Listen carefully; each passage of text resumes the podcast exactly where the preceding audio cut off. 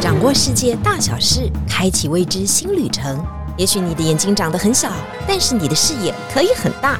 金钟主持李天怡携手专业旅游玩家，每周引路带您遨游。天意情报站即刻启程，下一站。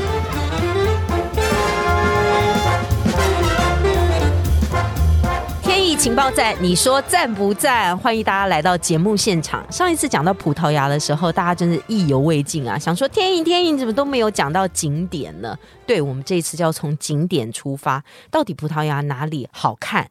而且到底要看什么东西？我相信很多人都觉得要入境随俗哦，不管他现在的状况怎么样，到达那个地方，我们就想要知道它的历史，它是葡萄牙原生的历史，还是有外来民族呢所产生的这些文化跟相关的建筑，都是很值得大家细细品味的。为了更深入了解葡萄牙，因此我们今天再把王子请到节目现场，我们再掌声欢迎葡萄牙王子拉铁诺先生。Hello，天意主播以及各位听众，大家好，我是拉铁诺，我们又见面啦。上次拉铁诺有稍微介绍一下自己啊，不过接下来我们来问一下拉铁诺，你去过葡萄牙几次啊？去过几次哦？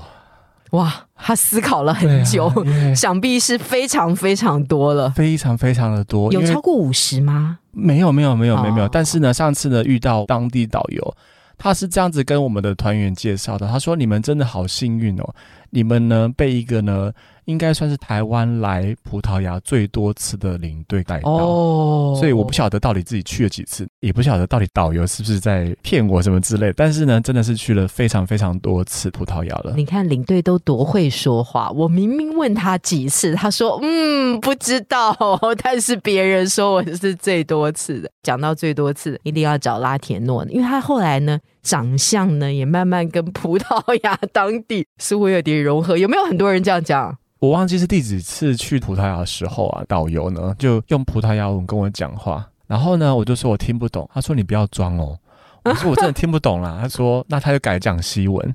我就说哦我也听不懂，他说你不要装哦，你如果你会讲就讲哦，你不要说你不懂哦。我就说我真的不懂，他就说你长得很像葡萄牙人或者西班牙人，我说我不像啊，我就一脸就很像亚洲人的脸。他说没有没有没有，有一群葡萄牙人跟西班牙人长得跟你很像，哦，这样子讲，大家可能就要看一下我们的照片才知道拉惨了惨田诺，对。到底长什么样子。但是它就是一个很有欧洲嘛南欧风情的感觉哦。他应该去查一下他的祖先到底有没有跟葡萄牙或西班牙有什么样的姻亲的关系，这我们不可考啊。对啊，那个时候就想说，是不是西班牙人来的时候，我的阿公阿妈还是什么祖先呢，跟他们过几夜情之类的，留下了我们之类的。以上纯属开玩笑哈。但是葡萄牙人到底有没有来过台湾呢？这是一个非常有趣的话题哦。根据大航海时代的发现呢，他们呢跑到台湾附近的海域呢，就远远的看说 Formosa，Formosa，美丽之岛。真的吗？真的有这样的说法吗？当然这是都市传说啦嗯哈、在当时他们的航海记录上面的日记呢，也是说他们有经过一个小岛，嗯那个小岛如果按照他们的航海日记来算的话，其实应该是琉球 Okinawa、哦冲绳。意思是说，他看到的岛都叫 Formosa 吧？，对啊，所以其实全世界大大小小、上上下下、左左右右加起来，大概有二三十几个叫做福尔摩沙的小岛。千万不要告诉我们这个秘密。我们还一直感谢对，葡萄牙人帮我们取了一个这么美的名字。但是后来就变成我们独享了哎，因为我们到葡萄牙的时候，他们讲台湾，他们觉得说福尔摩沙。哦，所以他们现在也这么认定我们是对对对对 Formosa 对对那，这是一个葡萄牙文嘛，对不对？对，Formosa 就是一个美丽美丽的意思嘛。所以其实这样子一个美丽的误会也是不错的，对不对？哎帮我们留名到全世界去了。对，而且好像帮我们证明啊，台湾真的是美丽之岛，至少哈，在欧洲人的心目当中真的是如此啊。这个是很有趣啊，但是葡萄牙人是真的没有来过台湾，远远的眺望呢，其实琉球看成了台湾。但不管怎么样，这是我们现在的专属名字。但是我们不免俗的说啊，葡萄牙人跟台湾真的是还蛮有关系的，比方从饮食上面就可以看得出来。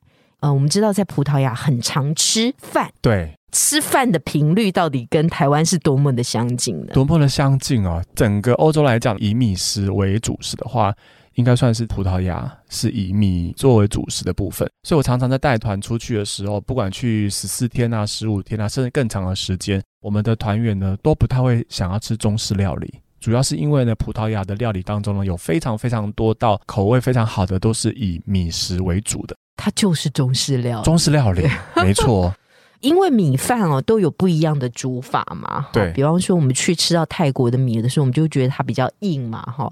在葡萄牙的时候，你感觉到它的米饭的煮法是跟台湾一样的吗？那个软硬程度，还有那个米的口感，其实葡萄牙为什么会有米，也是一个很大的学问。嗯是我们知道在八世纪的时候，伊斯兰教的势力曾经来到伊比利半岛，当然包含了现在葡萄牙，他们就将这个米呢跟饮食的方法带到了葡萄牙这边来。真正的有说水稻种植的部分，要追溯到十九世纪左右了。他们的米啊，我真的觉得说有时候煮起来呢，跟我们台湾的口感呢非常的相似。所以拉田顿，你的意思是说，在葡萄牙是有稻米种植的？有有有有，那个范围面积是大的吗？他们大概有在三条河流的河域里面呢，是有种植水稻的。它是自给自足，还是它可以出口？自给自足的部分比较居多。哦对，那他们有短米啊，也有长米，嗯但是口感其实跟我们台湾的也比较接近，跟我们印象中，比如说泰国长米啊，或者是很松散那种米，其实不太像，所以他们料理起来的口感，我们台湾人就好像呢，在自己家里面吃饭的感觉一样的，所以米饭算是他们的主食吗？算是主食之一。他们还有其他的主食的选择，比方说 bread 可能就是面包，面包对不对？面食等等，这个也是我们去到的时候感觉到，我们吃个海鲜粥啊，怎么跟台湾吃的海鲜粥是一很样？像。说到海鲜粥，我突然间想到，我们那个时候在当地呢吃了一个蛤蜊吧，哦，它里面居然出现了这个九层塔九层塔，真的还假的？还出现了蒜头，还出现了那个白酒，吃起来就根本就是。欧洲不会出现的，但是在葡萄牙。就出现了哦，嗯所以在吃的时候，大家都觉得吃到热的海鲜已经非常感动了，因为我们知道在欧洲旅游很多都是冷盘的海鲜，对不对？嗯但是在葡萄牙这边吃到的海鲜绝大部分都是热的，而且你吃到一个炒蛤蜊这种出现在你面前，只差没有放生辣椒下去下。次会来个臭豆腐，会会会，我下 下次应该跟他们教一下奇怪。千万不要觉得奇怪哦。但是对拉铁诺来说，最久难忘怀的应该是他的鸭油饭吧，因为他上次跟我讲的时候，他说：“天一天一，你去的时候一定要吃那个鸭油饭，不吃你毕生可惜。”到底是什么？现在想起来还是会肚子饿哎，那个鸭油饭 真的会让你唇齿留香。我们知道以前吃鸭肉、吃鸭油其实是比较难得的、比较贵的哦、高级的。他们就会把这鸭油呢放在白饭里面拌，再把那个鸭肉丝呢一丝一丝的放到呢拌好的鸭油跟鸭饭里面，嗯，之后呢放上腊肠、培根，再放进烤箱里面，猪油啊就会进到鸭油饭里面，哇，整个空间好了，我。们不录了，我们对现在决定把麦克风全部关起来了。全部整个房间里面都是猪油拌饭的味道，实在太香了，这个是这一家店的专属，还是都是这样做的？都是这样子做，哦，但是还是要看看手艺。手艺如何。对，哦，所以这道料理真的是非常特别，因为它非常只有鸭、还有还有猪油，猪油，对啊，台湾人好喜欢吃猪油哦，吃猪油就回到台湾的感觉了。啊，所以说在异地啊，能够吃到家乡菜，你知道那个是多么开心的一件事情，整个烦恼都忘却。真的，而且最重要的是，他们的东西是便宜的，可以帮我们做一个比较嘛？在整个旅游工作当中啊，葡萄牙的物价相对其他的欧洲来讲是蛮便宜的。举例以咖啡来算好了，我们知道这欧洲人也很喜欢喝咖啡，嗯对不对？我们去意大利的时候，喝一个 cappuccino 可能要两欧元到二点五欧元左右。西班牙的话，大概剩一点五啊一点八欧元左右。但是到葡萄牙，可能有零点八欧哦到一欧左右哈。所以你看这个中间金额虽然差异很小，但是对整个民生来讲，其实是它就是一个物价的缩影了，对不对？你如果喝一个咖啡，大概换算台币不到三十块的时候，你就会觉得说，哇，它真的是物超所值的。到那边旅游也是一件蛮享受的事情的。对，而且他们的咖啡也是蛮有名的哦。对，说到咖啡，这个人很厉害啊，他到葡萄牙住了一段时间，然后呢，人家就在那个咖啡店呢帮他留了一张照片，大家就说他确实在那边协作过。后来老板呢也出来证明，他确实也来了这个葡萄牙的咖啡店，就是呢，我们近代最赫赫有名，我要花好多时间介绍他，因为我真的很喜欢看《哈利波特》的作者 J.K. 罗琳。他曾经有一段时间就居住在葡萄牙，处处留下他的传说嘛。没错，葡萄牙一些知名的景点，比如说波多莱罗书店呐、或者是在口音布拉的大学区里面有一个叫做 Joanna 的图书馆里面，不管他们的造型啊、造景啊，或者是建筑的外观等等，都好像《哈利波特》里面出现过的场景一样。甚至在昆布拉大学哦，学生的穿上那种学士服的样貌，就好像你走到霍格华兹里面的感觉。所以说，虽然 J.K. 罗琳后来有否认他曾经去过一些场域，但是不免俗的，我们还是会把他在书中写的一些场域跟那些传说中的场域对比。比方刚刚讲那个莱罗书店呐、啊，对，就真的很像书里面出现的商店的那种感觉一样。对莱罗书店可以帮我们介绍一下。其实这个书店曾经也快倒闭掉了啦。对哦那当然也是因为 J.K. 罗琳小姐她写这个《哈利波特》之后而更加的有名。你能想到吗？现在书店大家都要关门了，结果这个书店竟然还要预约制啊，在门口真的大排长龙，大家都为了进去照一张相。没错，而且还要买门票的，门票很贵的，而且他们也是跟迪士尼啦，或者是这个环球影城一样，都有快速通关券。哦快速通关券已经涨到十几欧元了。哦对但是大家还是想进去看看 J.K. 罗琳到底是在哪个位置写作啦，等等的都想要去看看。而且不晓得听音主播有没有看过《哈利波特》，他们学生在图书馆里面的时候，看到那种梯子会自己移动的样貌，对对不对？你进到那个书店里面的时候，就觉得说梯子它是不是会变形啊，等等的。电影场景就活生生的走进你的眼帘了。我觉得最重要的是它的色泽吧，它就是有一点朱红色配上咖啡色嘛，就有点魔幻奇幻的效果。对，而且相对古典，相当的古典。哈它中间有个旋转的楼梯啊，所以你就觉得你站在场中央，怎么角度拍啊，你好像都是魔法学院的学生啊。第三个莫名其妙，它地上出现一些轨道，那些轨道当然跟梯子变换是不一样的，对，可能是它运输的时候比较方便，因为书都很重。重，没错。所以它可能有一些轨道，但那些轨道就在那里的时候，你就会觉得说，嗯，它是不是要连接异次元世界的一个楼梯？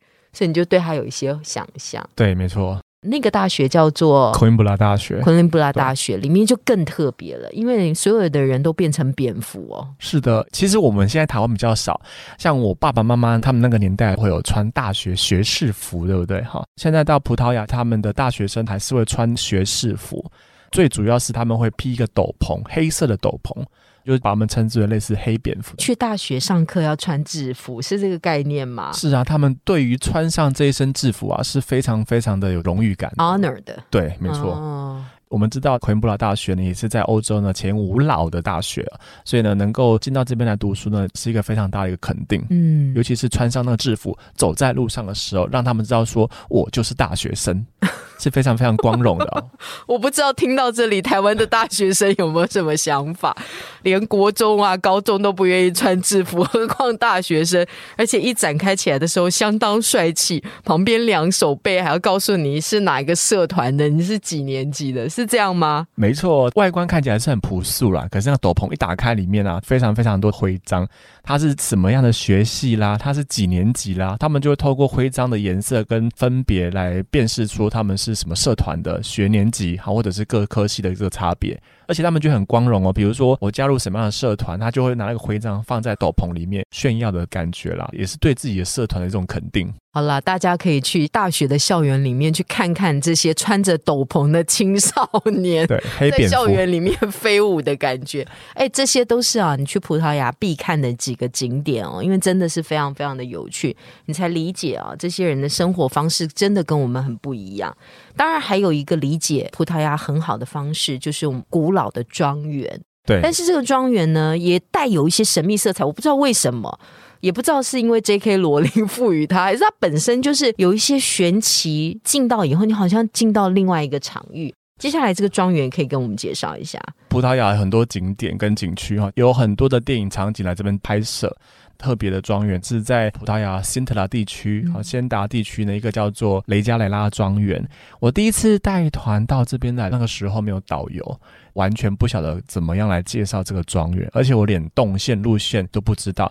再加上那个时候台湾呢，对于这个庄园呢，其实也是非常非常的模糊。网络上面的参考资料也非常的少，所以那个时候呢，我只能跟着人潮走，嗯看人走到哪里我就跟到哪里。它有一个最有名的就是这种天井。那这天井真的是非常的神奇，它的入口处呢就是一颗大石头。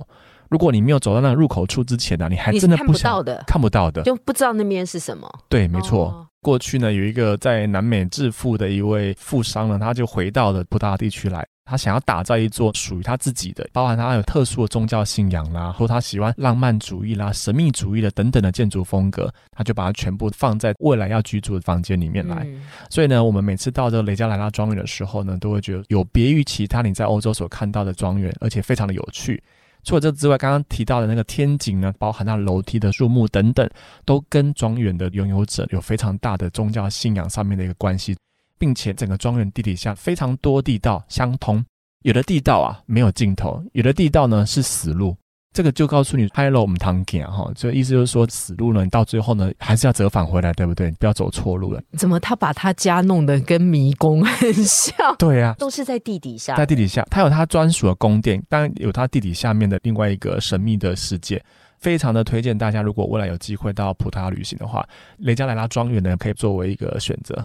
他说它里面最知名的就是刚刚 Latino 讲的，叫做启动井啊，对就，是反过来的塔。所以你在图片上面看到的时候，它好像是一个漏斗形的感觉，对就上宽下窄，旋转下去的。所以在每一个旋转的地方，你都可以拍照，而且深很深哦，二十七公尺，跟这个塔罗的神秘主义是蛮有关系的。对，每走几步台阶就要停下来，要启动什么样的能量是息息相关的。好了，我知道了。其实现在很多人在修这种生命学啊，或者是心灵学，真的可以到那边去看一下。不过他也是一个富豪的人物啊，所以才会把他自己家接手以后修成这个样子。当然也跟宗教有关。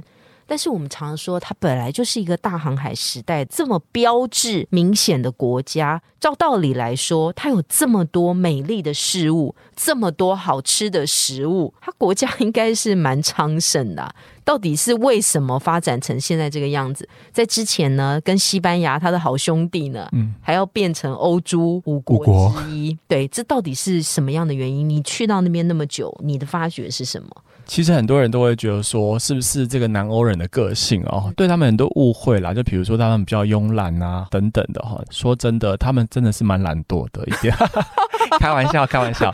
他们呢，真的是比较享受生活一点点哦。为什么会走向衰败没有？不好，没有不好哎、对呀、享受生活很好，晒晒太阳，地中海那边那么舒服，是啊，有什么干嘛要那么拼命？对哦 对，享受人生想法不一样。那为什么会走上衰败的一条道路？其实我看很多书籍，但是我觉得一个蛮重要的一个点，就是说他们在大航海结束的过程当中呢，从一些殖民地节节败战，对于当时呢在进行所谓的异教徒驱赶的时候哦啊，是一个非常大的一个关键。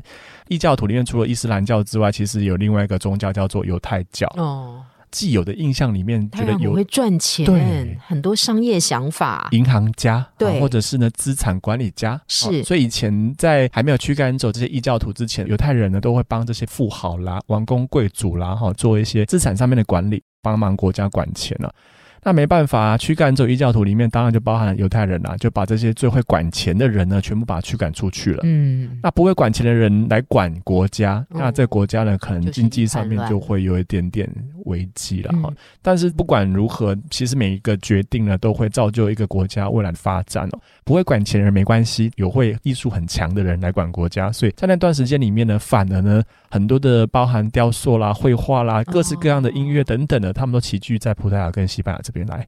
我想啊，对葡萄牙来讲，现在最重要的收入当然也是观光收入嘛。但是因为 COVID 之后，它的观光收入当然一蹶不振，就要靠其他的产业进行扶持。因此，它有很多很多的政策，很特别哦。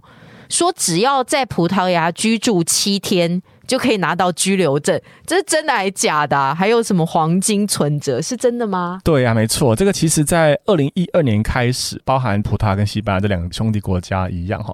他们其实呢也是希望呢外人来投资啦，黄金存折、黄金签证，投资这笔费用下去之后呢，你可以来这边居住，好两年，你最少最少呢就是要待十四天左右的时间。哦，两年待十四天，所以一年就是你只要待七天就可以了，哦。那他就会发行这个居留证给你。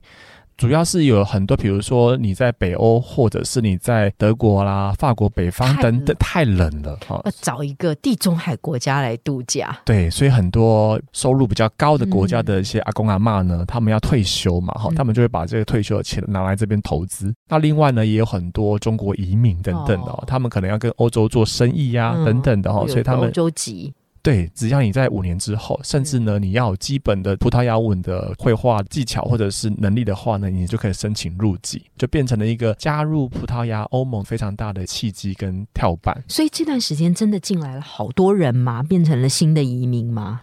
的确是蛮多的。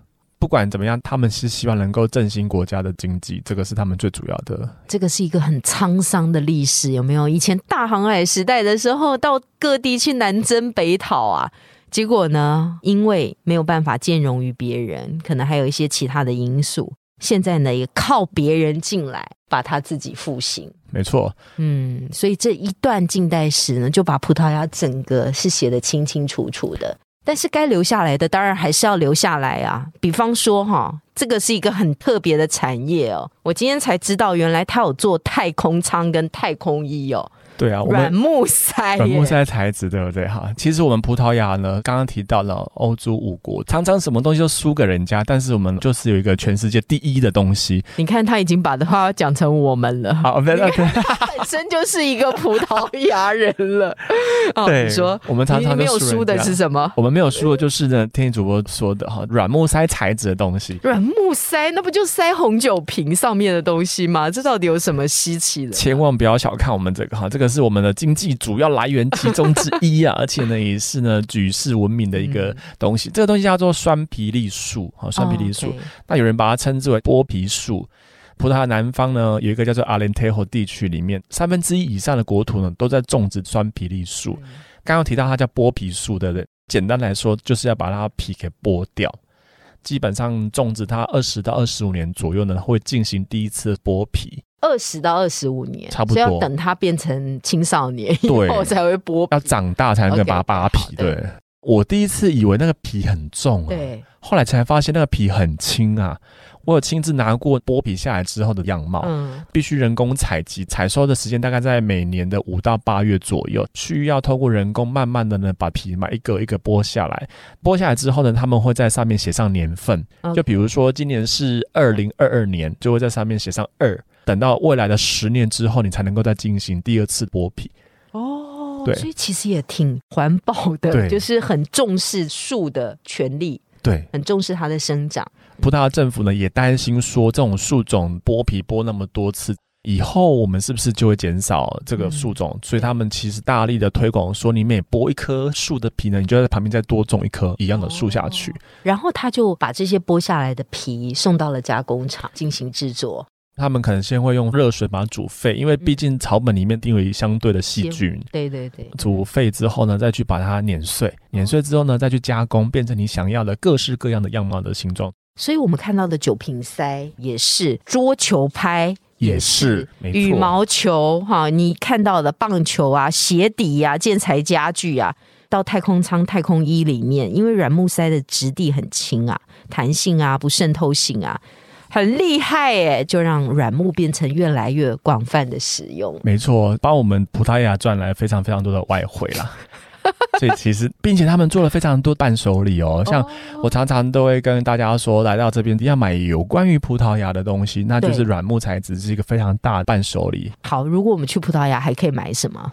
通常大家都会买，如果以软木材质的话啦，可以买杯垫啊、嗯，桌垫啊，都是有关于厨房备品。可是我鸭油饭又带不回来。对，我最想买的是那个鸭油呀饭。，麻烦请天意主播呢揪团参加哈。呃，今天葡萄牙真的聊了非常多、哦。我后来查到一个软木塞很很有用的妙用哦，他们说因为葡萄牙人很喜欢吃海鲜料理嘛，对哈。那有一种东西啊，就是你怎么煮它都很难煮烂的，叫做章鱼哦。以前日本人处理章鱼就用白萝卜一直打它，因为白萝卜有一种酵素，说进到那个章鱼里面它就会变软软。对，但葡萄牙人呢说煮章鱼的时候要跟葡萄酒的软木塞一起煮，就酸皮栗树把它一起煮。真的还假的？这个可能也是都市传说。不行，我们下次要来试试看。软木塞真的有妙用，拜托葡萄牙，你们好好把这个发展起来，搞不好就救了你们的国力了，对不对？所以，我们真的很希望啊，每个国家都能够走回它原本的轨道，让它变得更好、更富足，然后世界也变得更好。这是这一集的葡萄牙王子带来的最新的葡萄牙，真的非常非常的有趣哦。我们聊到了他跟台湾的关系，也聊到了米饭的故事，还走进了 J.K. 罗琳《哈利波特》的校园。希望下一次大家去旅游葡萄牙的时候，都能够把这些一网打尽，一次看尽。这是今天的天意情报站，你说赞不赞？谢谢谢谢拉天诺来到现场，谢谢，拜拜。谢谢天主播，拜拜。